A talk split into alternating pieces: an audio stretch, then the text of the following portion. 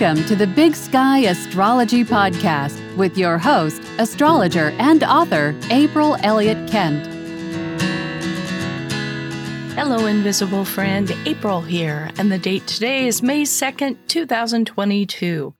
Welcome to episode 121 of the Big Sky Astrology Podcast.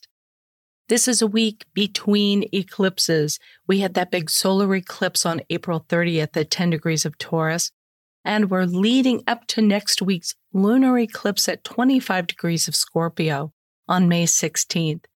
But this week we are in between the two, and I think that we're kind of feeling both eclipses. I talked quite a lot about the solar eclipse in episode 120, and we'll, of course, talk a lot more about the lunar eclipse next week. But just know that this week, if you're feeling a little bit unsettled, it's not unusual for a week between eclipses. The sun makes its annual conjunction with Uranus this week, too, which is very scintillating. And we have Venus changing sign and a first quarter moon in Leo. So let's get to it.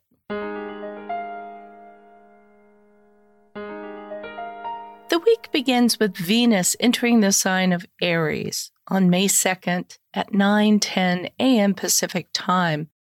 It'll be in this sign through May 28th. It's a little bit of a contradictory sign for Venus to be in. Venus is a planet of pleasure, of leisure, of enjoying a languid pace and just enjoying the things that we like to do with the people we like to do them with. It's a pretty easygoing planet. But Aries is not exactly an easygoing sign. It's a sign that's naturally ruled by Mars. So we're asking Venus to do her work in a sign that is sort of diametrically opposed to what she's all about. She's in a sign that just makes it really hard for her to slow down and enjoy the pleasures of the world. But all is not lost because Venus's sign, as it transits through the zodiac, tells us what we'll really enjoy. And what Aries enjoys more than anything is to be in motion. Think back to when you were a kid.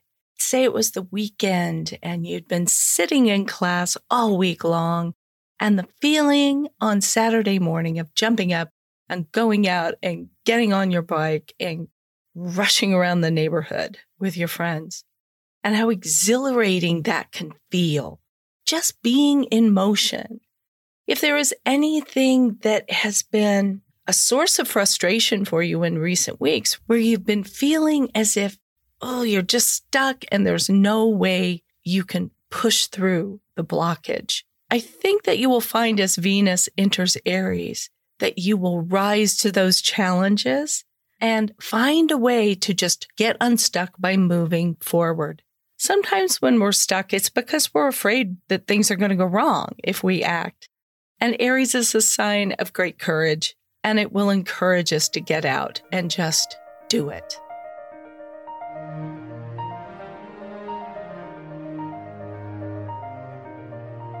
Jupiter is sextile Pluto this week on May 3rd at 3:33 p.m. Pacific Time at 28 degrees and 35 minutes of Pisces and Capricorn. This is the first major aspect between these two planets since Jupiter and Pluto made a series of three conjunctions back in 2020. At the time, I can remember many astrologers talking about and writing about the connection between Jupiter and Pluto and the pandemic. I remember my friend and colleague Dana Gerhardt of mooncircles.com wrote a really good article about this. I'll go hunt that up and link it in the show notes for you. But that was the coming together of Jupiter and Pluto. And now the opening sextile aspect between the two is a little bit like a crescent moon phase. That's a time in the lunar cycle where we begin to see a little bit of light in the night sky. It is a time of discovery, of finally enough time having elapsed after a new beginning to start to see the shape of things to come.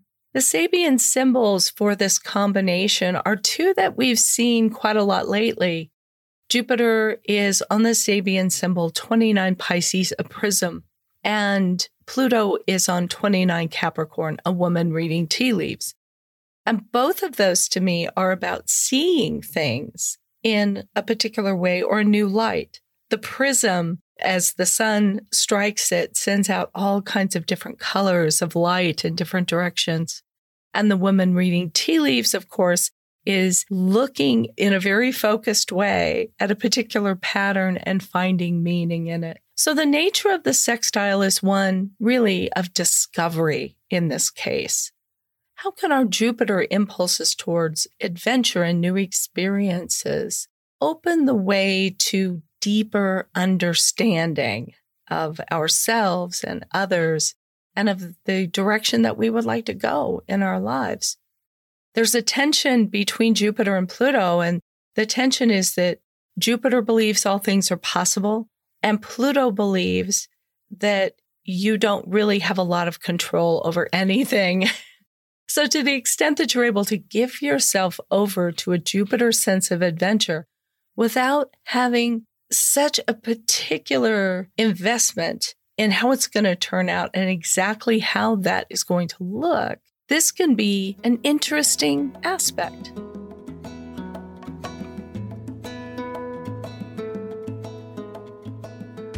Next up, Mars sextile Uranus on May 4th at 8:47 a.m. Pacific Time at 14 degrees and 45 minutes of Pisces and Taurus. These two came together in a conjunction back in January of 2021, and they are just now at their closing sextile before they make their next conjunction on August 1st, 2022. So we're kind of wrapping up a cycle of Mars with Uranus.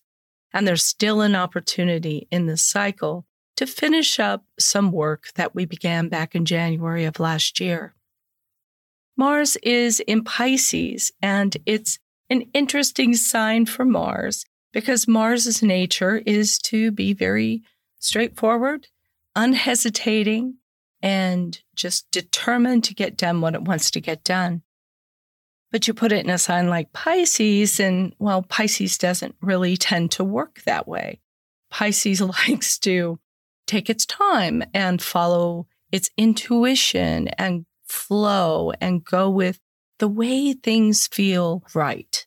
So things get done when Mars is in Pisces, but they get done in their own way. And that way is not necessarily from A to Z in a straight line. So Mars is in this sextile aspect to Uranus. Uranus is a planet that values spontaneity and freedom. It has been in Taurus since 2008, and it has been operating in a sign that is a little more fixed and staid and does tend to want to stay on track.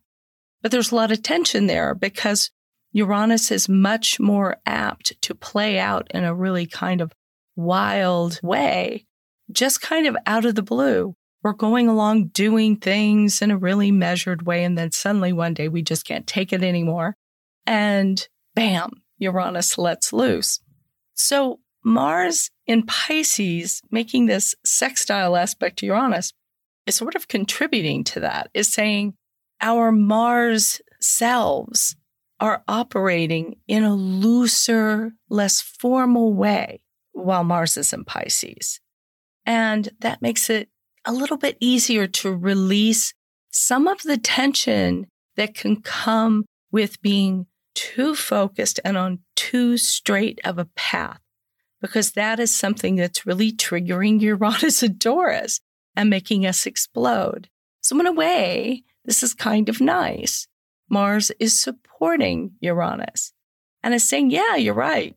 We really don't have to be quite so regimented in the way we're doing things.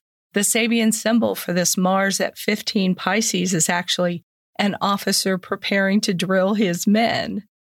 But I can just imagine how a Mars in Pisces general would drill his men. It would be, hey, do whatever feels right for you. so that contributes really nicely to this Uranian urge to color outside the lines. So here is an opportunity at this sextile to loosen up our drive and our dogmatic sense that in order to get anything done, we have to do it according to very specific rules and guidelines because Mars and Pisces doesn't really work well that way and definitely not in combination with Uranus.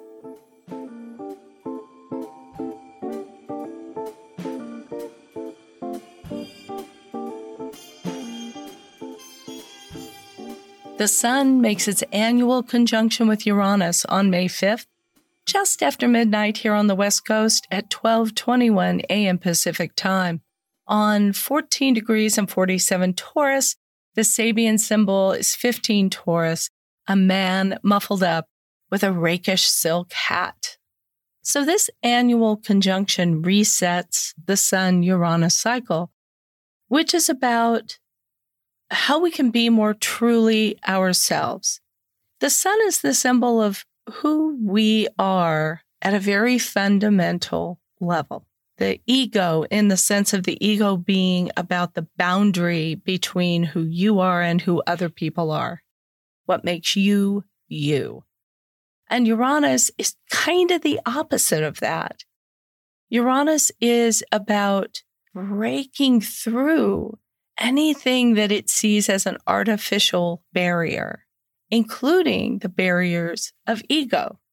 But if we get too far from our sense of self, then we can get really lost. And this is when people start to feel really ungrounded and really drift into a place where they can be very unsettled.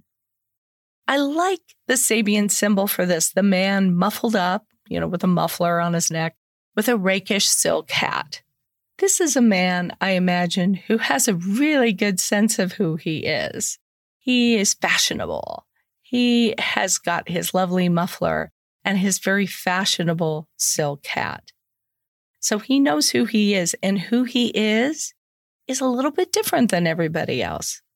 And to me, that's the combination of the sun with Uranus. We are who we are. And that makes us different than everybody else. This is a moment in the Sun Uranus cycle to appreciate that. Now, what's difficult about it sometimes is it also can make us feel a little bit lonely and estranged from other people. We may find ourselves at the Sun Uranus conjunction trying to find our people, our natural peer group and feeling as if it's a little difficult to do, or if we do find people that we want to hang around with, it makes us feel a little bit estranged from who we are as an individual. On a practical level, I would say a couple of days either side of the exact aspect, so say between May 3rd and the 7th, it's particularly important to be grounded. And this is true doubly so because we're in this week between eclipses, as I said. And the solar eclipse was very close to Uranus. So it very much had that buzzing, high energy feeling to it. And that really reaches its peak, I think, this week at this Sun Uranus conjunction. Because this combination comes together in Taurus, which is an earth sign, I think it's a really wonderful idea to get out and dig your toes into the earth doing a little gardening maybe would be fantastic if that's something you do. Getting out in a beautiful natural setting so that you can enjoy all of the elements of nature will be really grounding to this Uranian energy in Taurus. On May 7th, the Sun makes a sextile aspect to Mars at 2:48 a.m. Pacific Time at 16 degrees and 49 minutes of Taurus and Pisces. The Sabian symbol for the sun is 17 Taurus, a battle between the swords and the torches, the sharks and the jets. The Sabian symbol for Mars is 17 Pisces, an Easter promenade. And in both of these, we have people coming together out in a public place. But is it going to be a street fight or is it going to be a parade? This is the question with the Sun and Mars. The Sun and Mars are both very high energy, fiery planets, even though in this case they're in an earth sign and a water sign. But definitely the adrenaline can get going and we can be ready for action and ready to defend our sense of who we are and our egos. That's the sun. So this could easily go in the direction of a kind of a confrontation between you and somebody else in your life. But this is a sextile, and the sextile gives an opportunity for these two planets to play nice together and to take the sun's sense of pageantry and drama, bring it together with Mars and a wonderful fiery display. We could very easily have a parade with this one. I always think when two planets are in a sextile aspect, they really want to be friends. And the sun and Mars have a lot to offer each other. I always think that in the solar system, the sun is the hero of the story, the major protagonist, and the Mars is kind of his personal bodyguard or his watchdog that is really going to protect him from anybody that tries to put him in danger. So Mars can be very helpful to the sun. And the sun could be helpful to Mars because it can give Mars a sense of there being a reason for what it's doing. The sun has a vision coming from two days before when it was in a conjunction with Uranus and maybe got really inspired about something. And now is the time for putting Mars to work in the service of achieving this vision.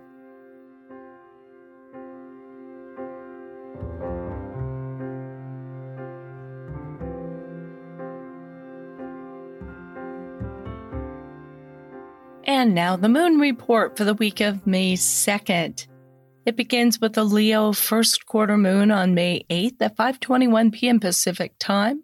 18 degrees and 23 minutes of Leo and Taurus. That's the moon in Leo and the sun in Taurus. How hopeful and festive the symbols for these degrees are. The Sabian symbol for the moon is 19 Leo, a houseboat party. And the symbol for the sun at 19 Taurus is a new continent rises out of the ocean. But there is a really strong aspect in this chart between the moon, the sun, Saturn, and Uranus. The moon and the sun, of course, are square each other. That's what happens at a first quarter moon. And the sun is in a conjunction with Uranus, so the moon is square Uranus as well. And the moon is opposite Saturn. So there's a extreme tension here between doing what we think is the right thing to do and doing the thing that feels really right to us. That's the tension that the moon is in between Saturn and Uranus. So maybe this is about feeling a little bit lonely at the houseboat party. And this is, again, you know, this enormous tension between the Saturn and Uranus that can produce the kind of energy that can raise a new continent out of the ocean.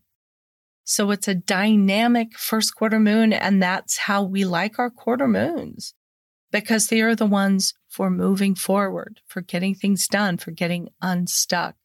And this is getting unstuck against something pretty significant that you've been feeling has been holding you in place ever since last year, because it's connected with Saturn and Uranus who last year were making these series of hard square aspects to each other and making us feel more and more stuck and more and more desperate to do anything to get out of that sense of confinement. So, this first quarter moon, with the sun still being in the conjunction with Uranus and saying, How can I be more authentically who I am? And those being in tension with Saturn, because they are also squaring Saturn. And there will be voices from outside of us that say, Who do you think you are doing that? And then the moon in Leo also wants to be noticed and wants to be itself. It's opposed Saturn. So everywhere we turn when we're trying to be a more authentic version of ourselves, there is some naysaying voice that implies that that's not something we're going to be able to do. So the question is, well, is that true or, or is it not? Can we push past these barriers represented by Saturn and really become a more authentic version of who we want to be? let's take a look at the void of course moon periods for this week. The void of course moon is when the moon has made the last major aspect it will make in its sign and until it moves into the next sign. And these are times to reflect, to think about the events of the previous two days, what they have shown to us, how we're feeling about them. On May 2nd, the moon in Taurus makes a sextile to Venus at 3:13 a.m. Pacific time, and then it's void of course for a little over a half an hour. It's a pretty short period for many of us early in the morning, so we won't necessarily do a lot consciously with this void of course moon period. The moon moves into Gemini at 3:46 a.m. Pacific time. Then on May 4th, the moon in Gemini makes a square aspect to Jupiter, 1:37 p.m. Pacific time. Is void of course then for about two and a half hours that afternoon, and enters Cancer at 4:05 p.m. Pacific time. But what aspects to Jupiter do is reveal the excesses of that moon sign. So the moon in Gemini can be a little bit scattered. It has its attention all over the place because it's very curious and wants to see everything that's going on. As it square Jupiter, it just means that's gone into overdrive. And we can spend that two and a half hours maybe pulling back, sitting in a little bit of contemplation, maybe doing our 10 minutes of meditation for the day or whatever we like to do. Take a walk, that would be perfect because we're sort of tipping over into that land of not knowing whether we're coming or going because our minds are so scattered. The moon goes into Cancer at 4:05 p.m., and that is a much more emotionally centering sign. Then on May 10th, that Cancer moon makes a trine to Jupiter at 3:25 a.m. Pacific time, void of course for about an hour and a half again in the early hours of the morning here on the west coast and then enters Leo 4:50 a.m. Pacific time. So if you are say on the east coast and this is happening in the morning as you're getting ready to start your day or if you are in Europe and this would be in the afternoon for you or the late morning, then I think that this is a nice aspect, for the lack of a better term, counting your blessings. The moon is very strong in Cancer. It has a deep appreciation of things like its home and its family and the things that its pets, the things it's emotionally connected to. And the trine to Jupiter's, you know, just nice. You know, during the void of course moon times, as I always say, it's a nice time to stop and contemplate the matters related to those two planets and the moon with Jupiter just really could hardly be lovelier and say, count your blessings, feel good about what you have. Then the moon enters Leo at 4:50 a.m. and that begins a two and a half day period of being in the Leo space of wanting more and more fun and heart opening experiences.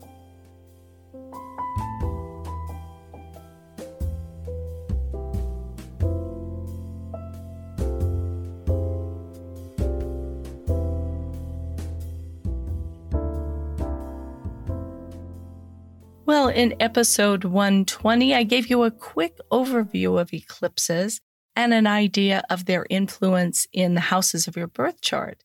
And in today's mini lesson, I thought we would take a look at eclipses making aspects to your natal planets. The April 30th solar eclipse was at 10 degrees and 28 minutes of Taurus, and Astrologers really vary on the idea of orb and how many degrees off from exact an aspect can be and still have an influence. I use a four degree orb for eclipses. So the first thing that you will do is look for any planets in your birth chart or the ascendant or the midheaven or the nodes that are within four degrees of that point. So between about six and 14 degrees of Taurus because that's where you're going to find conjunctions from the eclipse. Then I would look for planets between 6 and 14 degrees of the opposite sign. So in this case, that would be between 6 and 14 degrees of Scorpio, because those planets got oppositions from the April 30th eclipse. Finally, look for planets between 6 and 14 degrees of the other fixed signs, Leo and Aquarius, because those planets got squares from that eclipse. You can repeat the same process with the May 15th, May 16th total lunar eclipse at 25 degrees and 18 minutes of Scorpio. Planets between 21 and 29 degrees of Scorpio will be getting a conjunction from this eclipse. Planets between 21 and 29 degrees of Taurus are getting an opposition and planets between 21 and 29 degrees of Leo and Aquarius are getting squares. Now, I'm sometimes asked why I don't include other aspects like trines or sextiles when I work with eclipses. And it's because to me, the job of eclipses seems to be turning points and crisis. And trines and sextiles do not normally bring crisis. So I like to keep the aspects minimal and the orbs at four degrees or less, because what this does is make the really important messages of the eclipses really pop out. Here are a few thoughts about eclipses in aspect to planets in the birth chart. When eclipses are in aspect to the natal sun, and you're being asked to take more of a starring role in your own life. And this can be uncomfortable if you're a person who's very modest or who is used to relying on other people to take the lead. And there can also sometimes be big transitions involving important men or authority figures in your life. So we might see issues with a boss or issues with dad or people in your life to whom you've given some authority to influence your decisions. That gets called into question when there are eclipses to the sun.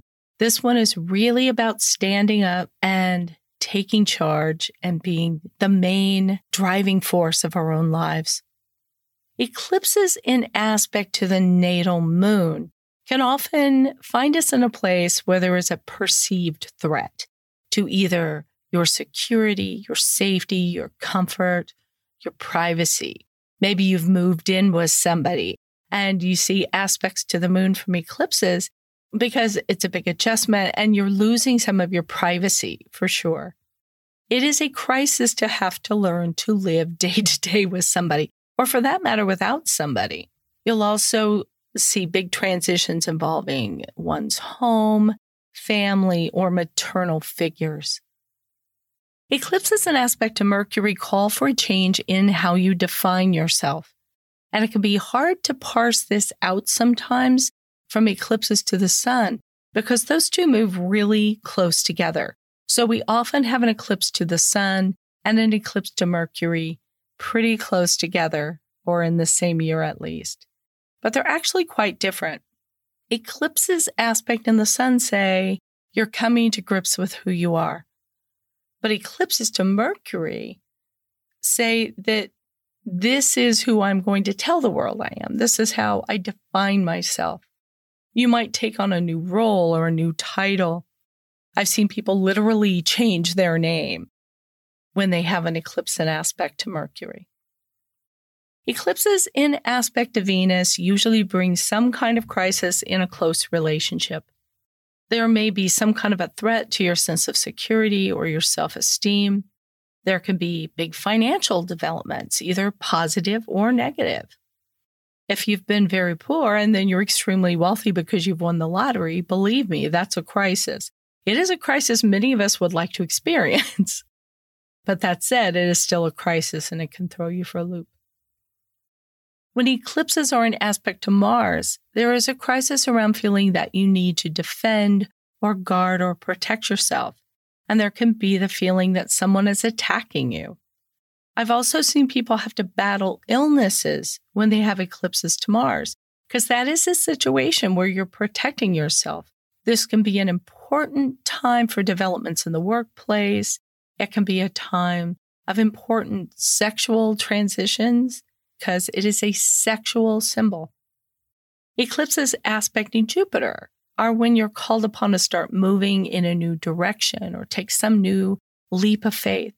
The problem comes when sometimes you bite off a little more than you can comfortably chew with an eclipse aspecting Jupiter. These can also be times of transition in either education or travel, sometimes religion as well. Eclipses in aspect to Saturn usually signify that you've outgrown some part of your life or that you need to rewrite the rules and the structures of your life. When eclipses aspect Saturn, you are called to take responsibility for making your life look the way you want it to look. Accepting responsibility, in other words, saying, I know there is something I can do within this situation to improve my circumstances. This is very empowering, but it is almost never what people want to hear. and if I'm speaking with somebody who's going through a really bad time and I talk to them in Saturn language, they can get pretty cranky with me. But I try to assure them, no, this is the most liberating of planets. Because if you take charge of your life, then you are the one in control instead of waiting for somebody else to make things better for you. Eclipses an aspect to Uranus tend to bring some kind of crisis around friendships, of trying to find our people, of feeling like a misfit. And it can be a hard time building friendships and feeling like you fit in.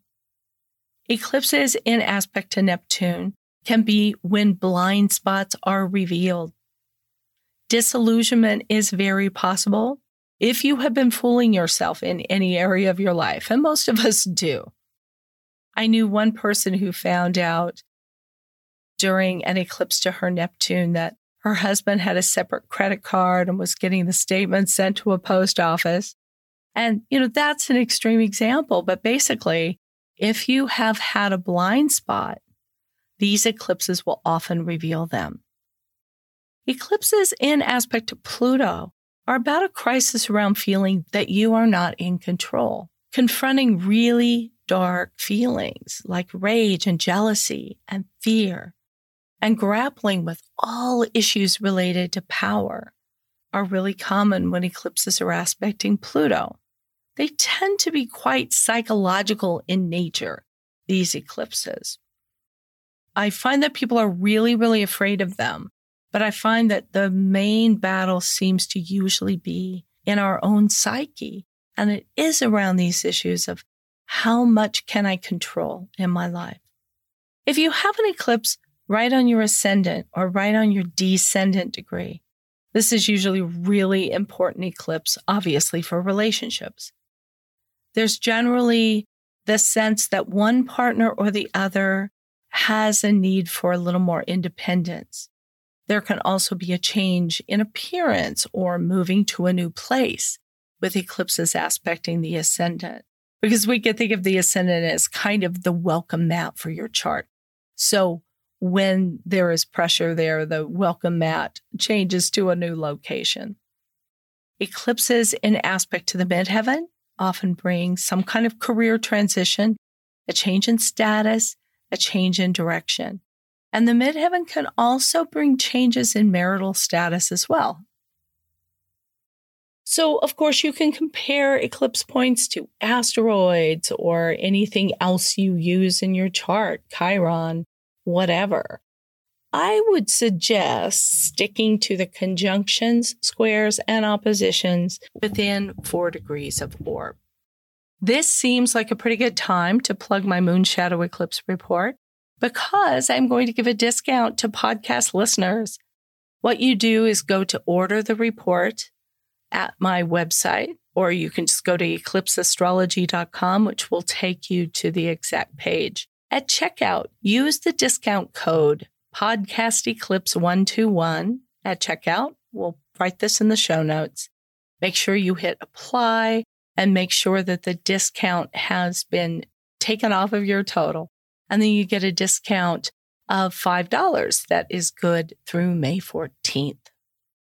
If you have a burning question about astrology that you would like me to answer in a future episode, leave a voicemail of one minute or less at speakpipe.com forward slash big sky astrology podcast, or just send me an email, april at bigsky.astrology.com, and please be sure to put podcast question in the subject line.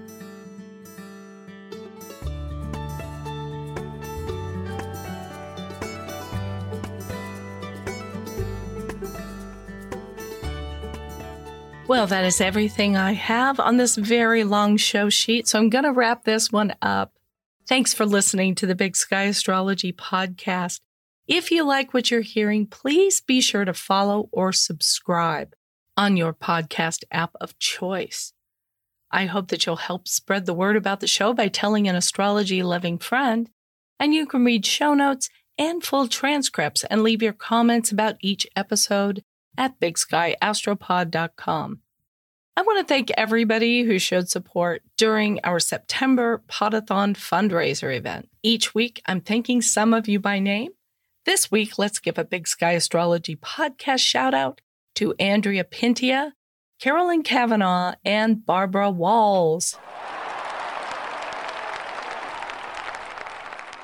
Andrea, Carolyn, and Barbara, thank you so much for listening to the podcast and for supporting the show with your donations.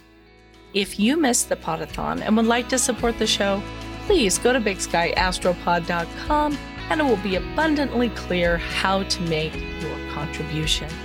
That is it for this episode. Please join me again bright and early next Monday. And until then, keep your feet on the ground and your eyes on the stars. Thank you for listening. To learn more about April Elliott Kent, visit her website, bigskyAstrology.com, where you can sign up for her newsletter, read her thoughtful essays, find out more about her books and classes, or book a personal astrology reading. That's all for today. If you're enjoying the podcast, please take a moment to follow or subscribe to stay current with new episodes. And please leave a rating or review. You can follow Big Sky Astrology on Facebook or Twitter and Big Sky Astrology April on Instagram. Thanks again for being here, and we hope you'll join us next time.